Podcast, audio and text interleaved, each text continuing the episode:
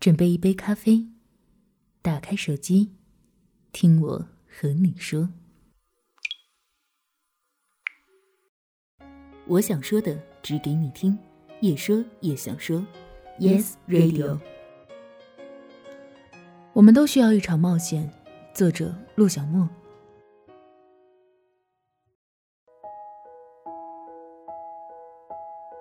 万无一失意味着止步不前。那才是最大的冒险，为了避险才去冒险，避平庸无奇之险，值得。来自杨澜。我至今最后悔的一件事，就是当初没能出国读研。闺蜜七七从英国打电话过来，说我生日快到了，想要什么礼物。我说我想去欧洲玩。她说好啊，你明年三四月份过来玩，我刚好有时间陪你一起玩。我们可以去你喜欢的荷兰看风车，去巴黎压马路，去威尼斯看水城。你看，我前几天发给你了闺蜜旅行的照片，我们一起海滩去露大腿吧。大冬天的露大腿，冻死你！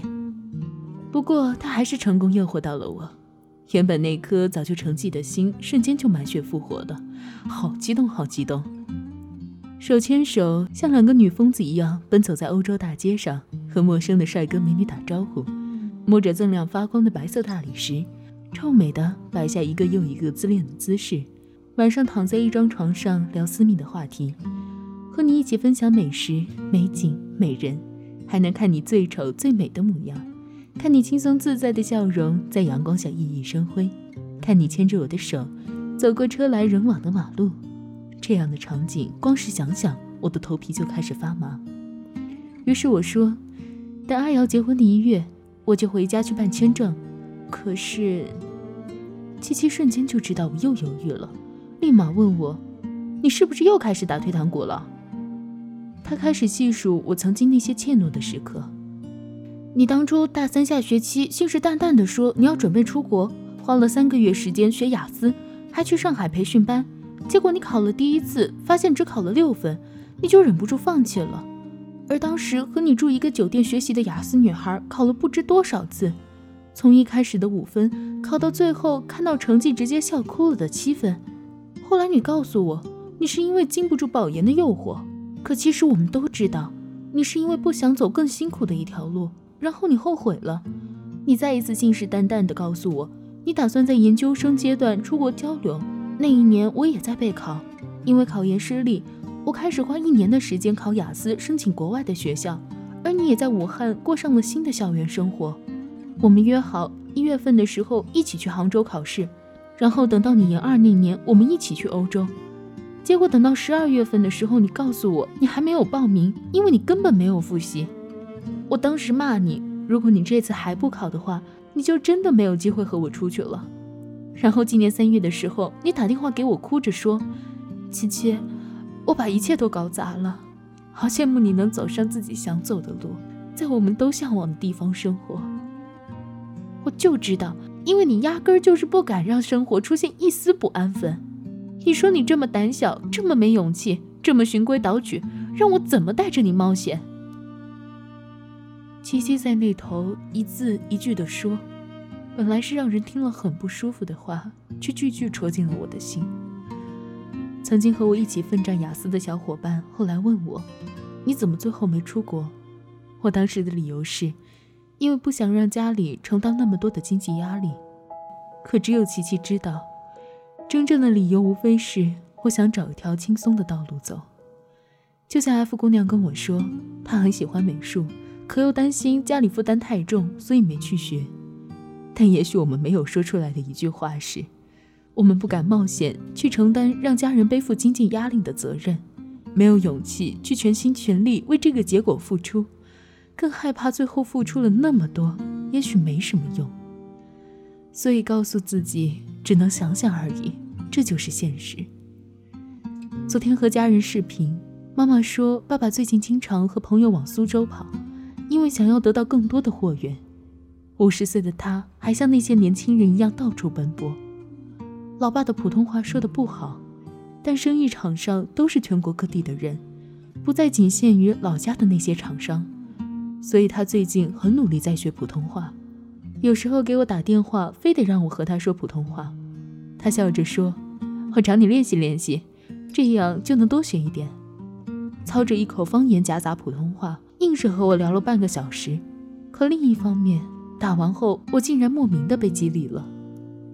他最近和我说的最多的是：“你爸爸我小学毕业，读书少，也不认识几个字儿，有时候说出来的话不识大体，也因此得罪了不少人。所以呀，我现在总是听那些有点学问的年轻人说。”然后记下来一些值得学习的地方。你看，我的小本子上涂鸦了好多东西呢。他随手从包里掏出一个皱巴巴的笔记本，里面密密麻麻写满了东西。他的手机录音里也会存很多文件，有时觉得我说的话很有道理，就会立马录下来，然后闲下来就听上几遍。我问我妈：“老爸这样不累吗？他干嘛这么拼？难不成真的股票输了，受刺激了？”老妈笑着说：“也不全是，是你老爸觉得自己年纪越来越大了，再不好好耍一把，以后就没机会了。”我惊讶地问：“这么大胆，都这把岁数了，还要冒着做生意失败的风险？老爸好牛的样子！”我记得当初大学英语老师让我们每个人做 presentation，讲述自己最敬佩的人。我说的是我老爸，因为他年轻的时候也是个不安分的家伙。而这种不安分也让他见识了很多。老妈总说我和年轻时的老爸很像，虽然外表看起来柔柔弱弱，但骨子里心却很野，想到处往外跑。但老妈却没说一点，那就是我还缺少很多冒险精神，更加安于现状。之前看金星脱口秀里谈到冒险，他说有个银行家朋友干着众人羡慕的高薪工作，却喜欢徒手攀岩。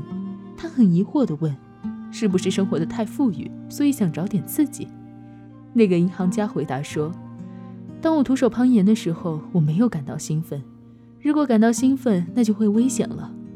在我攀岩的时候，我会努力让我平静下来，然后慢慢平息我的恐惧。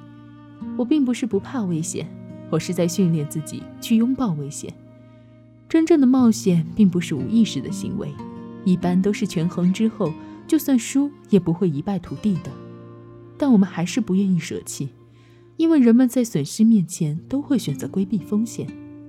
虽然中国人都提倡安全，但如果你年轻，应该去冒险，因为我们有青春做资本。就算摔得很惨，我们也能快速的愈合。如果是中年人，你也应该去冒险，因为你的生理机能可能老化了，但你的经验和心智成熟了。成功永远是带有奖励色彩的。冒险的人也许不一定会成功，但成功永远不会奖励给那些按部就班、不敢挑战自己的人。